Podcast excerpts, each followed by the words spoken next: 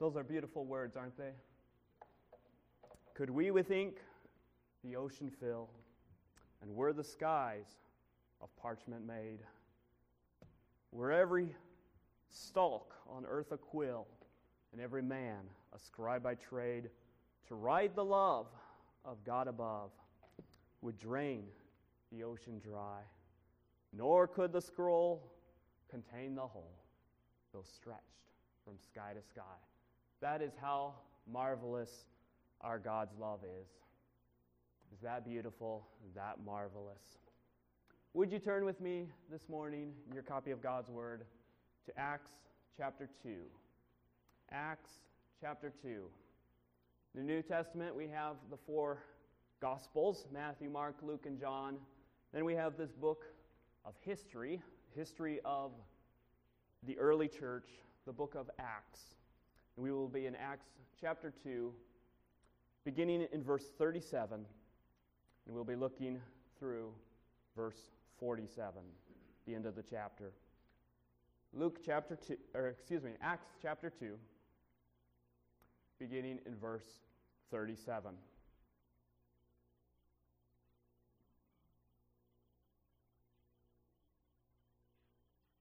Acts chapter 2, beginning of verse 37. Now, when they heard this, they were pricked in their heart, and said unto Peter and to the rest of the apostles, Men and brethren, what shall we do? Then Peter said unto them, Repent and be baptized, every one of you, in the name of Jesus Christ, for the remission of sins, and ye shall receive the gift of the Holy Spirit. For the promise is unto you and to your children, and to all that are far off, even as many as the Lord our God shall call. And with many other words did he testify and exhort, saying, Save yourselves from this untoward generation. Then they that gladly received his word were baptized. And the same day there were added unto them about 3,000 souls. And they continued steadfastly in the apostles' doctrine and fellowship, and in breaking of bread and in prayers. And fear came upon every soul, and many wonders and signs were done by the apostles. And all that believed were together and had all things common, and sold their possessions and goods, and parted them to all men, as every man had need. And they, continuing daily with one accord in the temple, and breaking bread from house to house, did eat their meat with gladness and singleness of heart, praising God and having favor with all the people. And the Lord added to the church daily such as should be saved. May the Lord bless the reading of his word. Let us pause and ask the Lord's blessing as we look into these 11 verses this morning. Let's pray. Our dear Heavenly Father, we do thank you for your great love for us. We thank you that it is beyond our comprehension. The songs that we sang try to picture how great your love is, and yet we cannot fully picture it. It is beyond our understanding, it is, it is, it is beyond our imagination. But we thank you for your love. We thank you for this record here in the book of Acts of the first church as people responded to the message of your love, the message of your Son, the Lord Jesus Christ, dying on the cross for them and, and they responding in faith and repentance, they turned to you and to your Son, the Lord Jesus Christ. We pray that you would guide us into truth. May your Holy Spirit encourage us, convict us, encourage us. Whatever it is that we might need this morning, we ask it in the name of your Son, the Lord Jesus Christ. Amen. Socialism is an idea, it's a system of government that's been growing in popularity, especially among young people in our society. And one of the basic goals of socialism is to eradicate, to eliminate social classes, right? Especially the distinction between rich and poor. And that can actually be a good goal. Um, or part of it can be good. It's the goal of everyone sharing so that there's no one who has needs in the community, right? That, that sounds, at least on paper, that sounds good. But there's a problem with socialism, and this is the biggest problem with socialism, is that men and women are sinners. If men and women were perfect, socialism might work. But men and women are sinners, and men and women are selfish. We naturally want what benefits us. And if I am as, just as benefited by not working as I am by working, why would I work? Right? In a sinful world, socialism simply doesn't work. But the message this morning is not about socialism. But the question is how can we be that kind of a person that doesn't need the government telling us to share with someone else? That doesn't need the government telling us to be kind to someone else? That doesn't need the government telling us to think of other people, to not be self centered, but to be others centered, to be focused on the needs of others. Maybe we could be like, you all know the name Ebenezer Scrooge, right? Maybe we could be like Scrooge. We can turn over a new leaf on our life because being generous makes me happier, right? Well, it might. But I'm, I'm going to ruin a Christmas carol for all of you right now. Even, even Scrooge, I would say, did not have a change of heart. He changed outwardly but he didn't change inwardly. Why? Because the reason he changed was because of himself. He wanted to be happier, and he wanted other people to think well of him. He had this view of the future where people didn't like him, and he didn't like that people didn't like him. So he decided to change. At the end of the day, that's still selfish. That's still self centered. Because he's not doing it for anything outside of himself. He's doing it because he's self centered. So, again, the question how do we have that kind of a heart change where we actually desire to please someone else? You know, I think this is why Isaiah chapter 64, verse 6, and, and other verses give this idea that even the good things that we do aren't really good.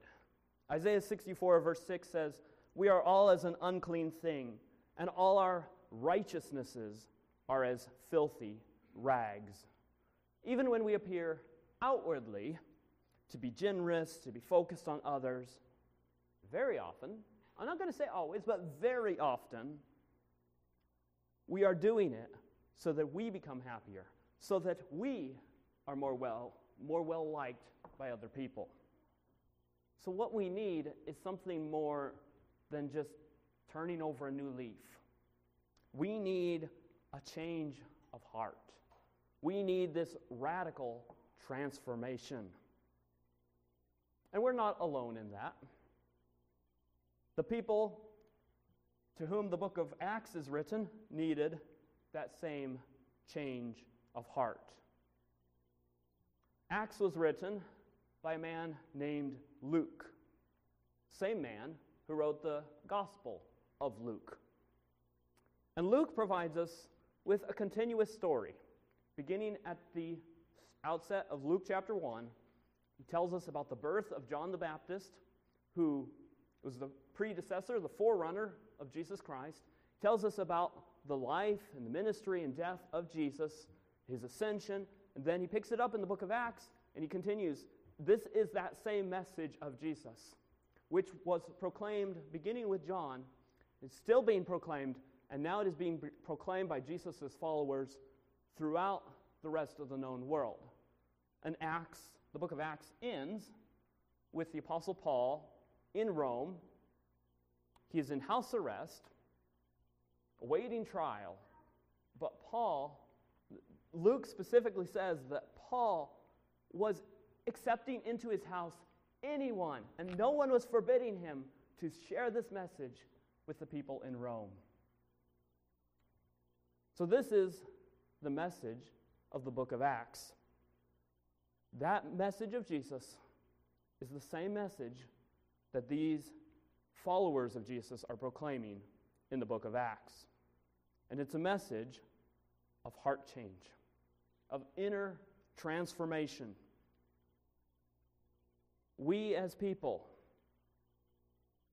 whether we live in the Roman world or we live in Hollister, California, we do not have to remain enslaved to these natural, normal tendencies to want to please ourselves.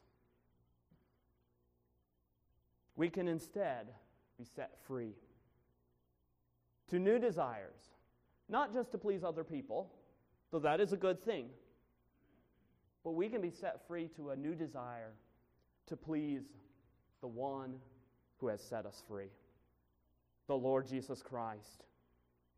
And in serving Him, we do serve other people as well. There's an old, um, old saying how, how do you get joy? It's an acrostic. If you want joy in your life, you start by serving Jesus, others, and then yourself. J O Y.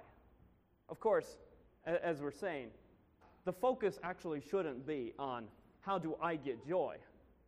That's a result. That shouldn't be my goal. My goal should be pleasing Jesus.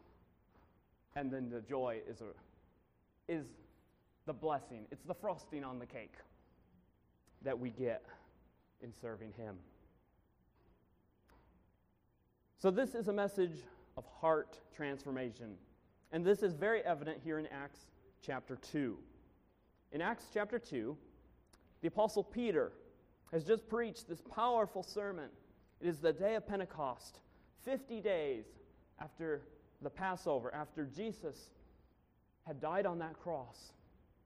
50 days later, we see these apostles speaking with power. We see the Holy Spirit enabling them, giving them this miraculous power to speak in foreign languages that they had never learned. And the people in Jerusalem are wondering, what is going on? Some of them respond with this Those men must be drunk. That's a very logical conclusion when you hear people speaking legibly in other languages. They must be drunk. Uh, Peter responds, No, we are not drunk. This is the Holy Spirit who is giving us this power. And why has he given us this power? It is because Jesus, who you crucified.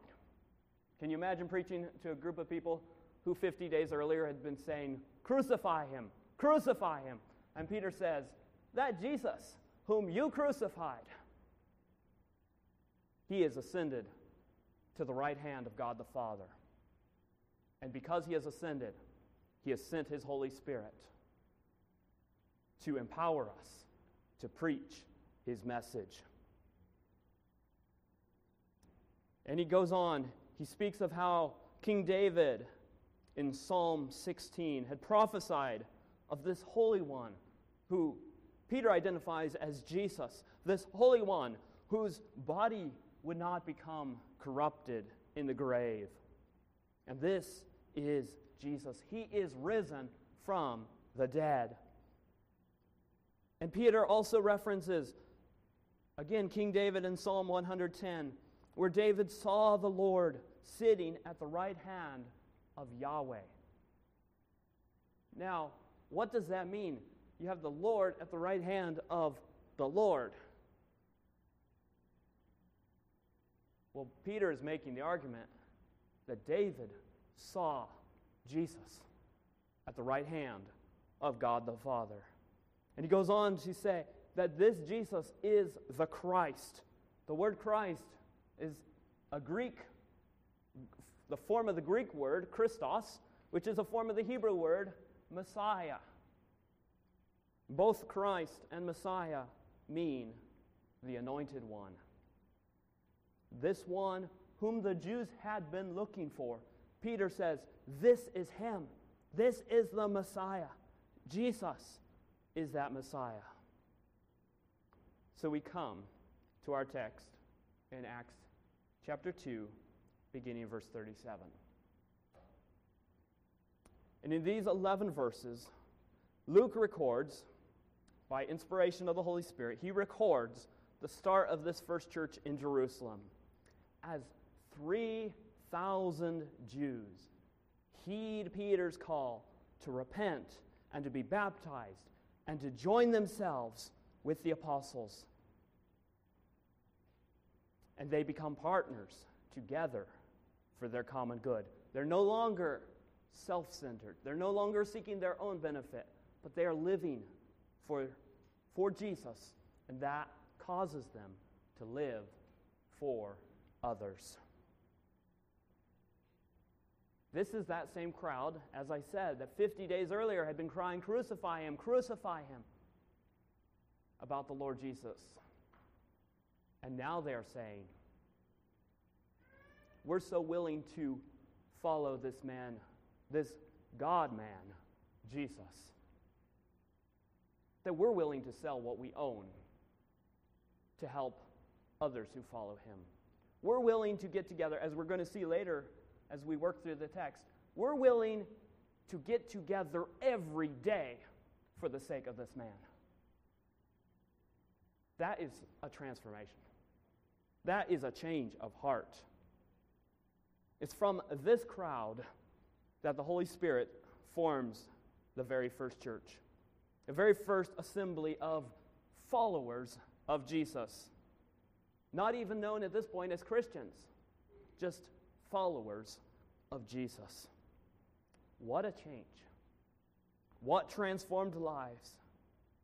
And I want for us to come to this conclusion from this portion of Scripture this morning. The message of Jesus has the power to change you completely. The message of Jesus has the power to change you completely. So, would you see with me this morning three ways that the message of Jesus has the power to change us? What are those three ways? First way that we see that the message of Jesus is able to change us is the message of Jesus is able to cause us to turn to Him. The message of Jesus is able to cause us to turn to Him. In Romans chapter 10, verse 17, the Apostle Paul states that faith comes by hearing, and hearing by what? The Word of God. It is the message of God's Word, the message of Jesus, that is able to cause people, men and women, children, to turn to Him. So, if I go up to someone and I ask them, Do you have a relationship with God? Have you trusted in Jesus? And they start telling me about some dream that they had or some sickness that they had. I am going to question what they tell me after that. Because if it's not based on the message of God's Word, the message of the gospel, it is not the message that is able to cause people to turn to Jesus. It is the message of Jesus that has the power to convince you, to convince me, that what we need, only the God of the Bible offers. Verse 37, we read that Peter's audience were pricked in their hearts.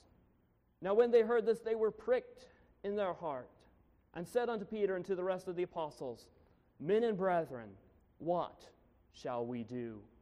This word pricked means exactly what it sounds like it means to pierce. They were pierced in their hearts, they were cut to the heart.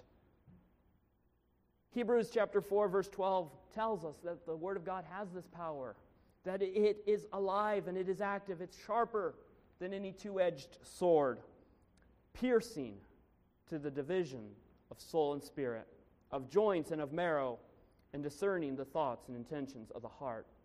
This is the power that God's Word has. God's Word has the power to convince. These Jews, understanding that they themselves were guilty of crucifying their own Messiah, were cut to the heart. They asked Peter and the other apostles, Men and brethren, what shall we do? And Peter's response begins in verse 38. Then Peter said unto them, Repent and be baptized, every one of you, in the name of Jesus Christ, for the remission of sins, and ye shall receive the gift of the Holy Spirit. In response to the Jews' question, Peter gives two commands repent and be baptized. The word repent simply means to turn or to change one's mind. These Jewish people had rejected their Messiah. They needed to change their mind about who Jesus is.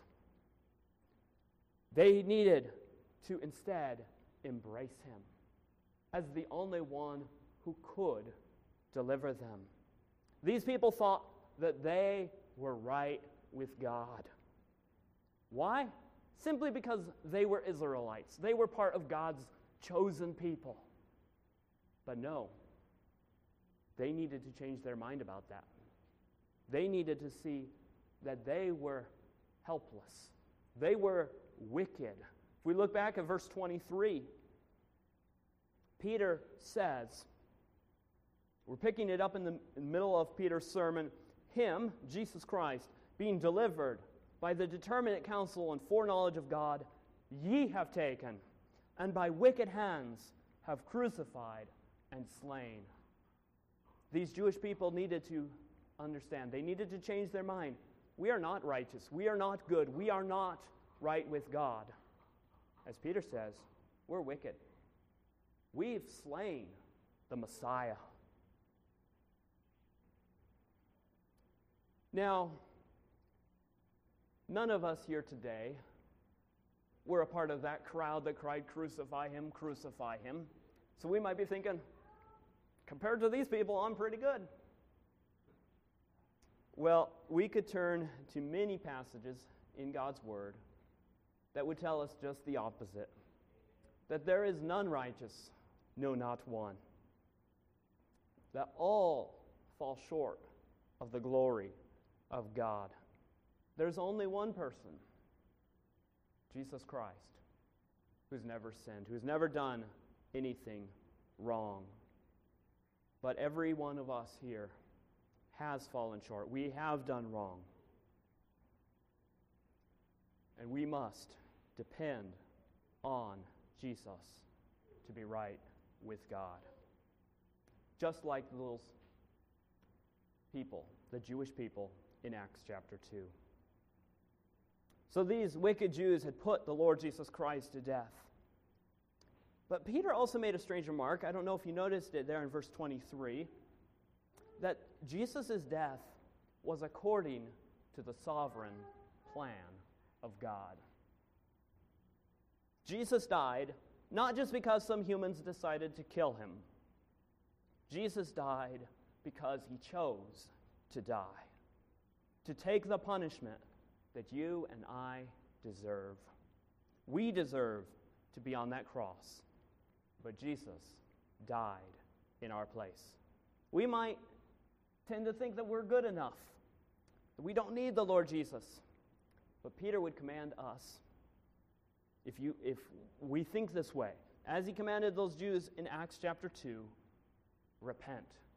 Change your mind about that. Change your mind about who Jesus is and about how much you need him in your life. So, most of this verse, verse 37, is spoken in the plural. Peter is addressing the group of Jewish people.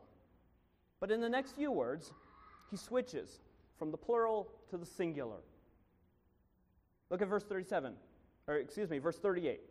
And Peter said unto them, Repent. He's speaking in the plural to the crowd. All of you, repent. But then he says, And be baptized, every one of you, in the name of Jesus Christ. He switches from addressing the group to addressing every individual one of you. Every individual one of those who are listening to him here in Jerusalem. He zeroes in on the individual. So, what is baptism? What is, he, what is Peter commanding his listeners to do?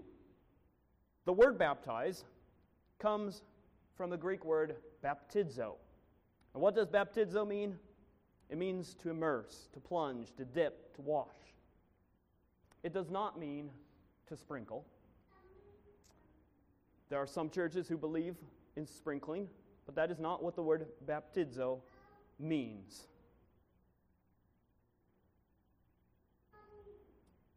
But what exactly does baptism signify? What, what's its purpose?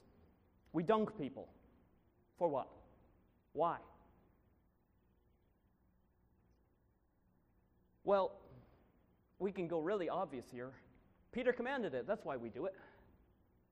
And Jesus also commanded it. Matthew chapter 28, verse 19 Go ye therefore and teach all nations, baptizing them in the name of the Father and of the Son and of the Holy Spirit.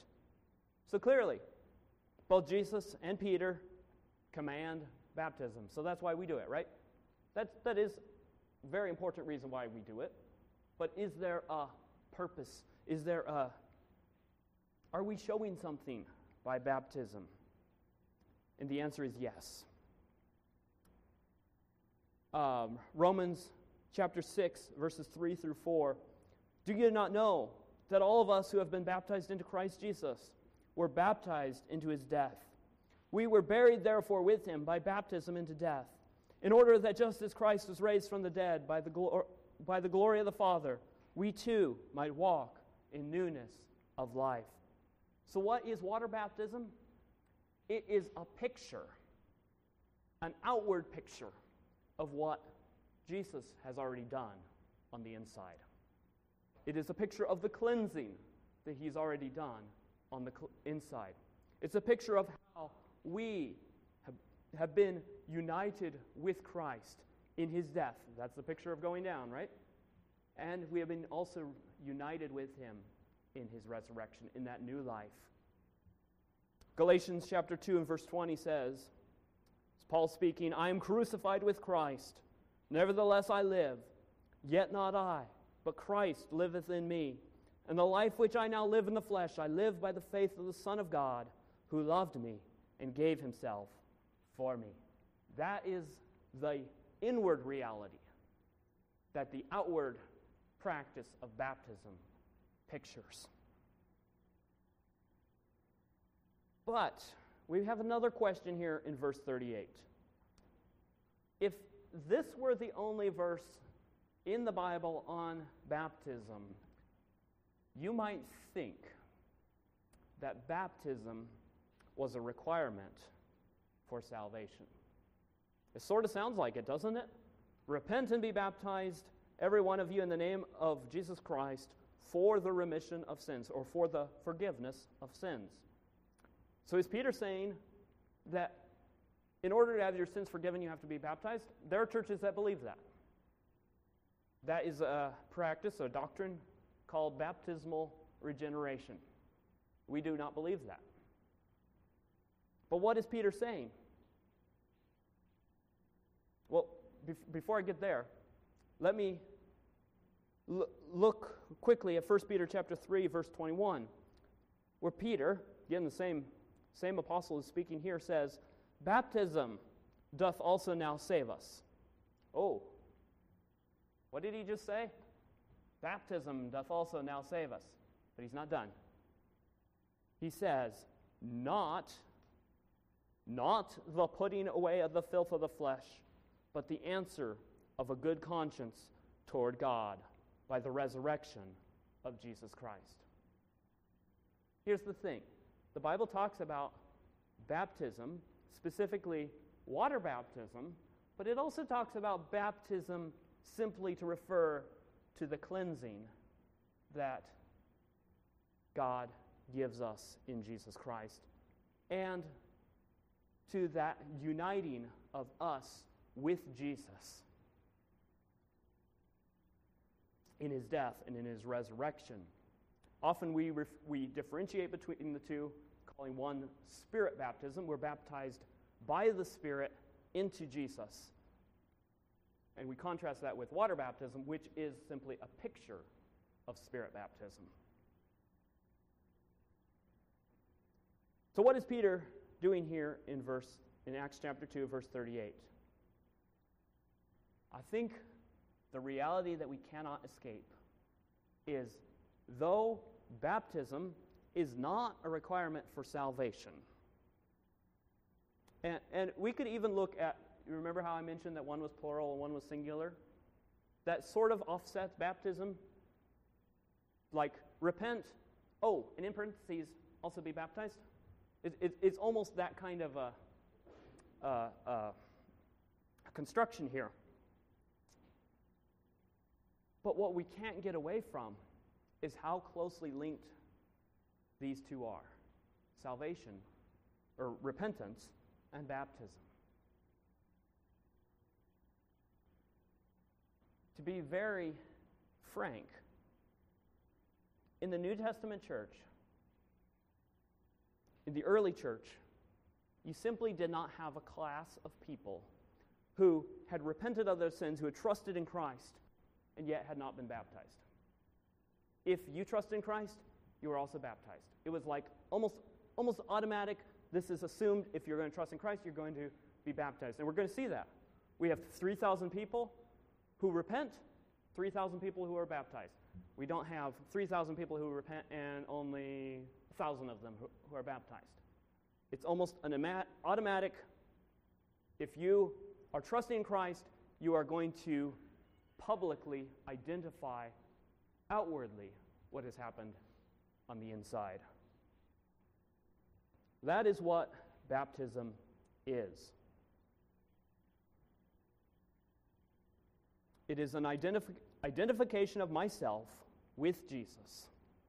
It's saying, I, Josiah Dennis, am now a follower of Jesus Christ, and I want everyone to know that. I don't want to be a private, personal follower of Jesus. No. I'm confessing, I am making it known that I am a follower of Jesus Christ. That is the purpose of baptism.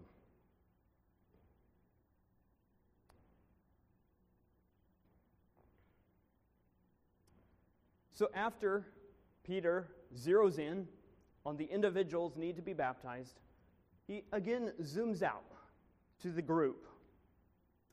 And he says, he gives us the result of repenting. And again, in parentheses, closely related to it is baptism, closely linked to it. But what is the result of repenting? It is the remission or the forgiveness of sins. And it is also the receiving of the gift of the Holy Spirit. Yesterday, at our men's prayer breakfast, we discussed the gifts that the Holy Spirit gives us, that Jesus gives us through the Holy Spirit. But those gifts, that's not what Peter's referring to here. When he refers to the gift of the Holy Spirit, he means the gift which is the Holy Spirit.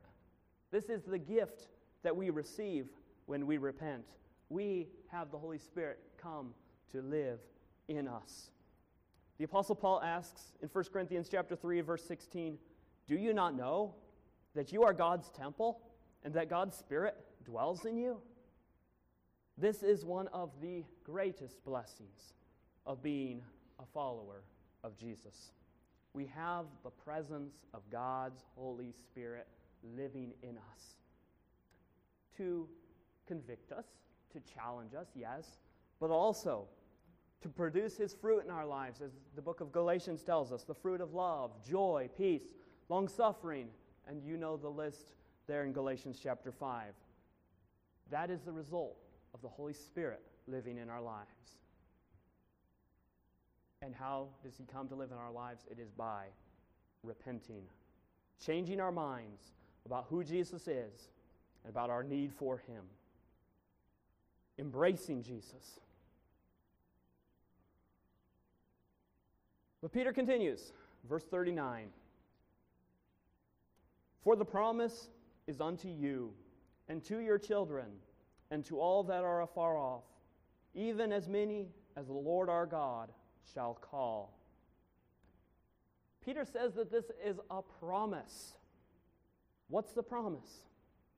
Those who repent will receive forgiveness of their sins and the gift of the Holy Spirit coming to live inside of them. That's a promise.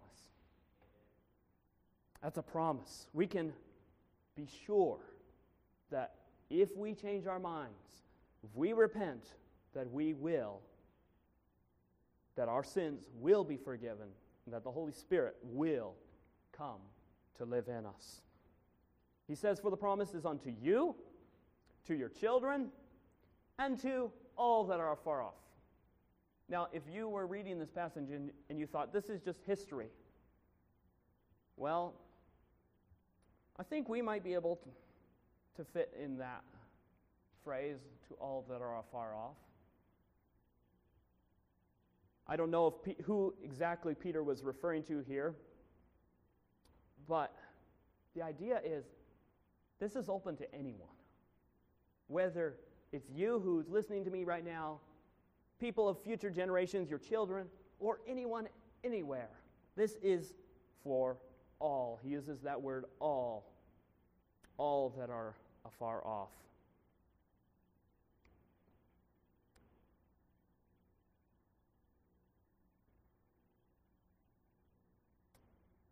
Jesus Christ died for all people. And he gives a genuine offer of forgiveness to all people. But not, not excuse me, not all receive that offer. I pray that there's no one here today who is rejecting this offer that the Lord has given. And I pray that there's no one who's watching this right now or later who is rejecting that offer that the Lord has offered to us. It's for you, it's for me. But will we take his offer of forgiveness? I think most of us here today have taken his offer. But Peter then says that this promise is for as many as the Lord our God shall call. So after he just said that it's for all people, now he seems to almost be taking a step back, putting a restriction on it, and it's like, well, but it's only for the people whom the Lord calls. But you know, this fits with what we see elsewhere in Scripture. That God does, in my opinion, God does genuinely choose who will be saved. He genuinely chooses. And yet, all people have a genuine offer to trust in Christ. And you say that sounds contradictory. How can God choose if I have a choice? I don't know. But I know that God is sovereign and that God works in ways that we do not understand. And it seems to me that God's word teaches both. That he that he chooses us, he chooses who he calls to salvation, and yet all people, all people have a genuine offer to trust in Christ. God works in ways that we cannot understand, but we recognize that He is offering forgiveness to us, to any one of us, and to all of us. But we have, we don't have an opportunity, any opportunity, to boast about our part in receiving that forgiveness. It is from God for us. And the question is this Will we be humble enough to change our minds and embrace the one who died for us? In verse 40, Peter gives the final appeal. With many other words did he testify and exhort, saying, Save yourselves from this untoward generation. The word save yourself, or save yourselves, could also be translated as be saved. The focus here isn't on, oh, you have the power in yourself to save yourself. No, it is that you need to allow someone else to rescue you, to deliver you, to save you. That word untoward simply means crooked, perverse. And is that not the age in which we live? A crooked generation.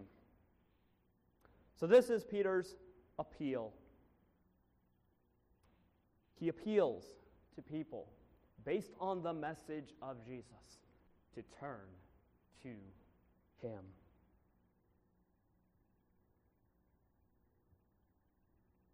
He speaks to the Jews You've heard the message of Jesus. You can turn to Him. And how did they respond? We see the answer in verse 41. Then they that gladly received his word were baptized, and the same day there were added unto them about 3,000 souls. 3,000 people responded with a change of mind and a change of heart.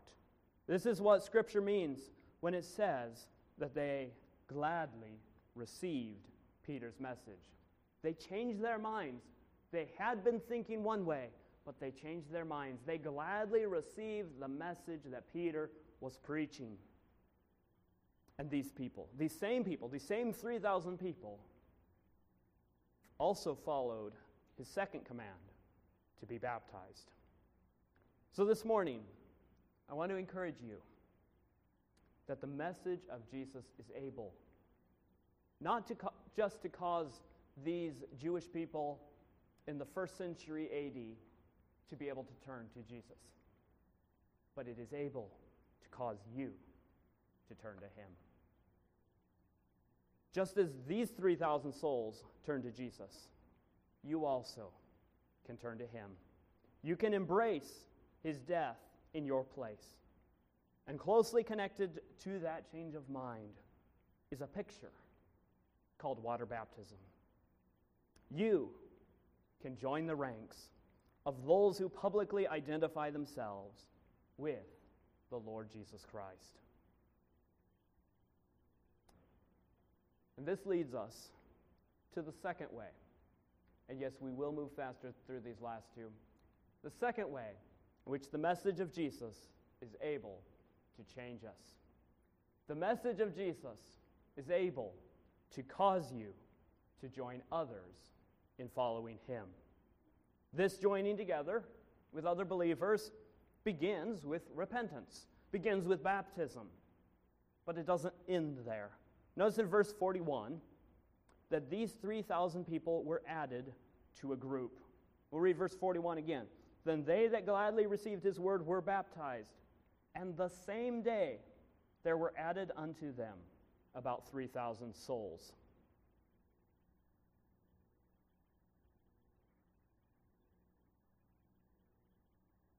What is this group? They're added to something, right? What is this group that they are added to? It's what we would call the local church. What is a local church? Very simply, as defined by Scripture, a local church is a group of believers in a particular area who gather together to do what God has commanded us to do. So let's pause here for just a minute. When Luke, who's writing the book of Acts, records that the people in this first church in Jerusalem were added to the church, is this some type of church membership? I think that is a relevant question here because if the Bible talks about church membership, this would be one of the places that it would talk about it. Here's my thinking it may not have been church membership quite as we understand church membership.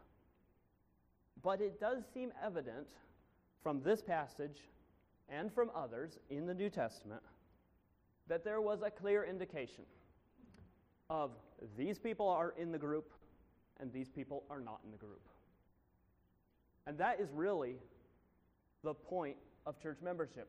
Who is a part of the church and who is not a part of the church?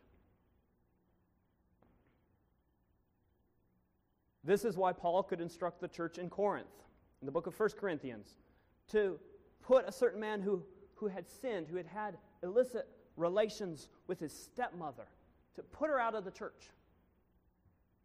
Well, there's got to be a defining mark of who's in the church if you're going to be able to put someone out of the church.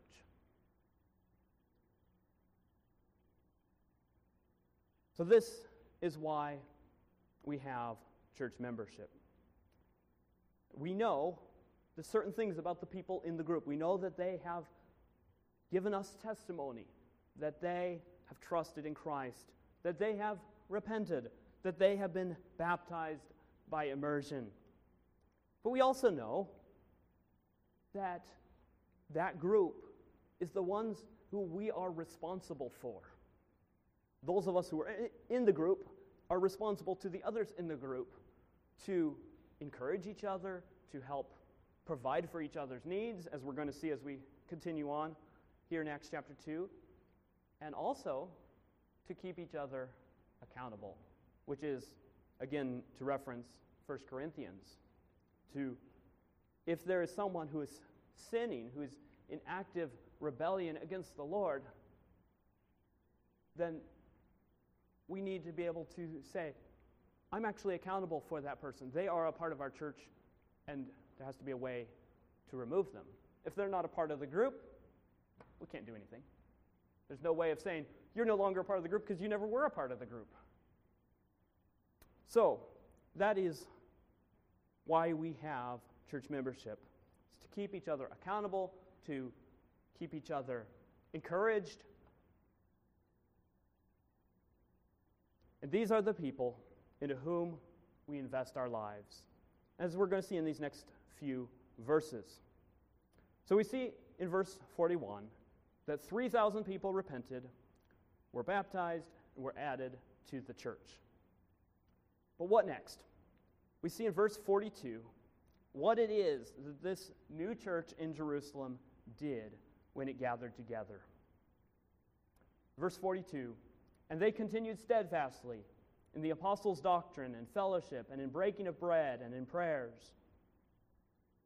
We see here, he says that they continued steadfastly, that there was this faithfulness about continuing in this gathering together. And what did they gather together to do? To hear the apostles teach, to fellowship, to break bread. Very likely that is a reference to celebrating the Lord's Supper together, and then prayer. These were their priorities as a local church. Now, I want to take a step back for just a second and say, again, Luke is recording history. How do we know those were the priorities for this church? How do we know that they're the priorities for Calvary Baptist Church? Or that they should be the priorities for Calvary Baptist Church?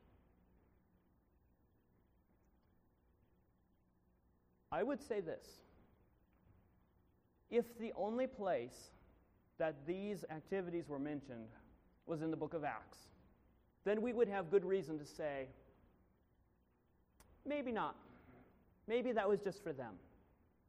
But if we see it mentioned in other places, for example, Paul commands Timothy, preach the word. Well, what is that? That is the teaching of the apostles. It's broader than the teaching of the apostles, but it includes the teaching of the apostles. And we could do the same for each of these others for fellowship, for remembering the Lord's death. Certainly, we, we have the Apostle Paul writing to the church at Corinth about how to remember the Lord's death. And in prayers, again, throughout Scripture, we have repeated commands. I think we read one of them this morning in the corporate reading of God's Word, where Paul commands the church in Philippi pray for us.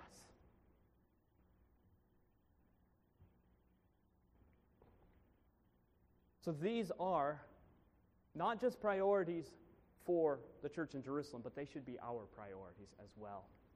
So then the question we have to ask ourselves is are they? Are they the priorities of our church? Are they the priorities in my life? Is it a priority to me that the Word of God be preached? Is it a priority to me that a future pastor of this church be faithful in expounding the Word of God? It should be, and I think it is for most of us here this morning. And we could say this again the same about fellowship, about breaking bread, about prayer.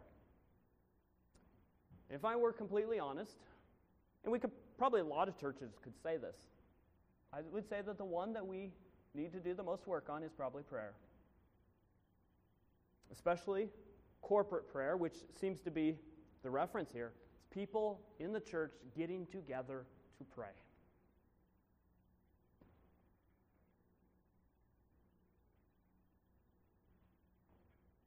These are things that should be a priority in our, in our lives and in our church. We come then to verse 43. And fear came upon every soul, and many wonders and signs were done by the apostles. That word fear could also be understood as awe. People were standing in awe of this massive group of 3,000 people. I think we would be standing in awe too if 3,000 people in Hollister suddenly heard a powerful sermon and trusted in Christ.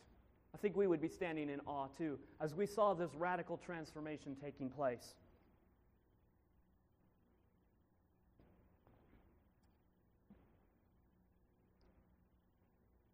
They had been again, those ones who had been crying, Crucify him, crucify him. And now they're faithfully gathering together with followers of that same man who they cried, Crucify. What a transformation.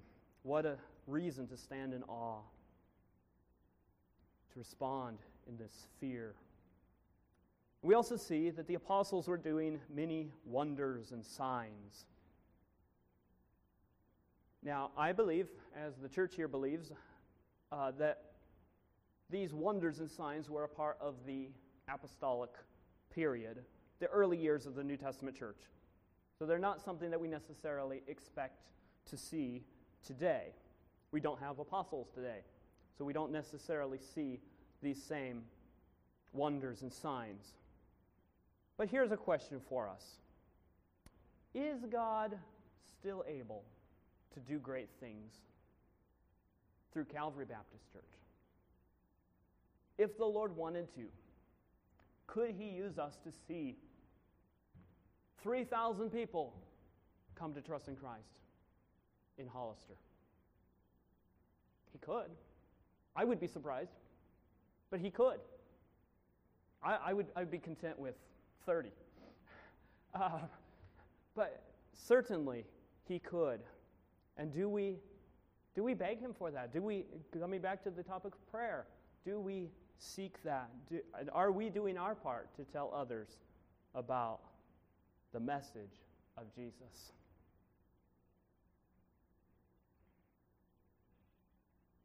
May we not lose sight of the power of our God to change lives.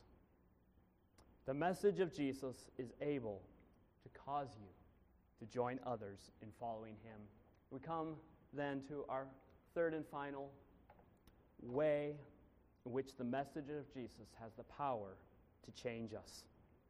And that is that the message of Jesus is able to cause you to share your life with others. This is where that radical transformation comes in, where once we were self centered, self focused, and now, because these people around me are also followers of Jesus, I love them and I want to do what's good for them. Not because I'm focused on them specifically, but because I'm focused on serving Jesus. Verse 44, Luke records that all who believed were together and shared all things in common. Let's read it together. And all that believed were together and had all things common. Notice that word all in there twice. All that believed had all things common. This was the entire body of believers sharing everything. Coming back to our topic of socialism, isn't it? But this was a willing sharing of your life with others.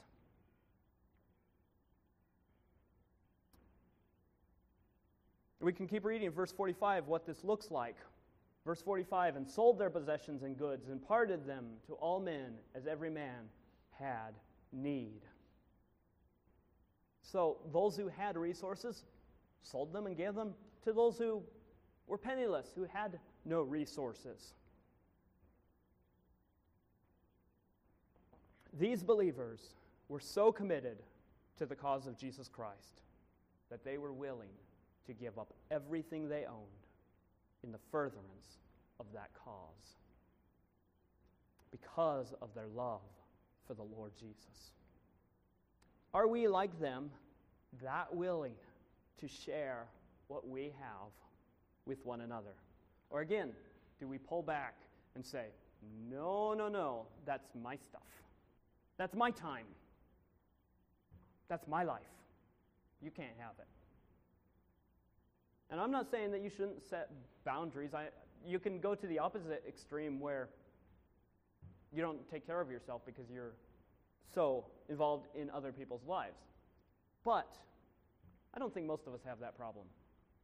Um, this is what the early church did. They had all things in common. Now, again, I am not advocating this Christian socialism in the local church. Because, what I said earlier, how do we find what is commanded for us? This is, the book of Acts is descriptive, it is not prescriptive. It doesn't tell us what to do, it just tells us how the early church did it. And that's one thing. When we look through the rest of the New Testament, we don't see a command to sell everything you have and give all of it to those in the church. But we do see commands about the need, for example, in the book of James, command to help the widows and the orphans. So, certainly, there is this concept that we need to be generous, that we need to be sharing. Perhaps not to the extreme of this first church in Jerusalem, but certainly following their example in the willingness to share our lives with others. Paul also instructs Timothy about how to care for widows in the church. This, this, is the, this is the local church's responsibility, which means if it's the local church's responsibility, and who's the local church? A group of people, right? So if it's the local church's responsibility, that means it's my responsibility. That means it's your responsibility. Um, we weren't specifically talking about this topic yesterday, but at the men's breakfast, we did talk about this that if we want the church to grow, the answer is not simply to look at the church as a whole. The answer is are each of us individually doing what we can?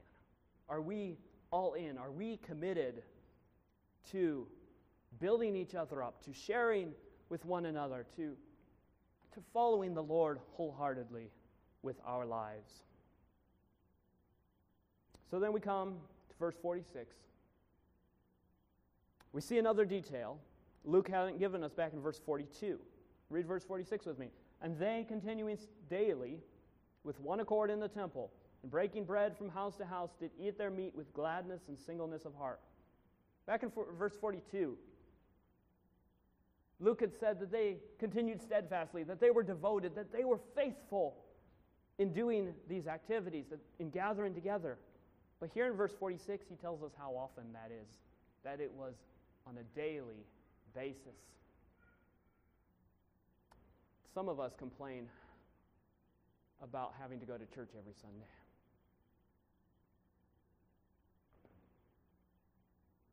These people were so transformed by the message of Jesus that they were willing every day to meet together in the temple. This is most likely a larger gathering.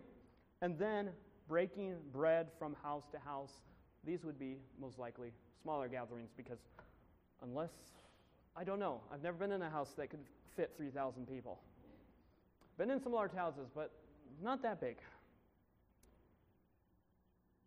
So they were faithful in daily gathering together. And it says that they had gladness. That's that joy we talked about earlier. And singleness or unity of heart.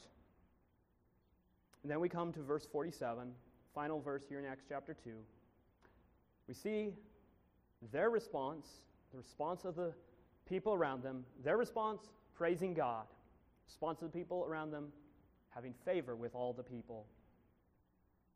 And then we see that final sentence that it wasn't just 3,000 people, that was just the beginning. And the Lord added to the church daily such as should be saved. So this was continuing. More, more people joining the church, becoming involved and faithfully sharing their lives with each other. So we've seen from these 11 verses how powerful the message of Jesus is.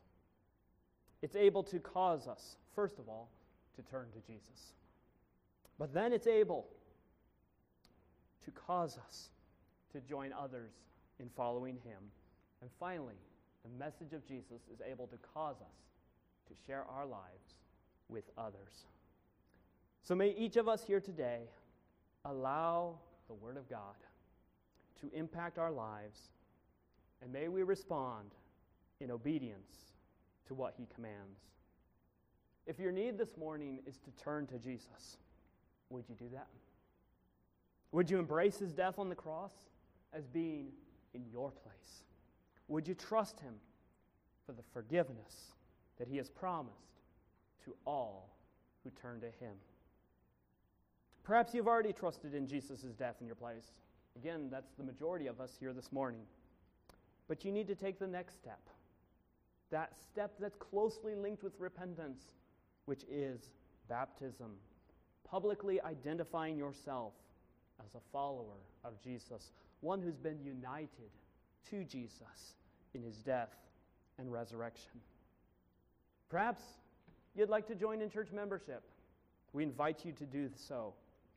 Perhaps you've been convicted of your need to be faithful in prayer or perhaps your need to be faithful, more faithful, in gathering together with God's people. Whatever your need is this morning, I encourage you to respond. May we not be forgetful hearers of the word. And may we go from here reminded that the message of Jesus has the power to change us completely. Would you bow your heads with me? Let us pray.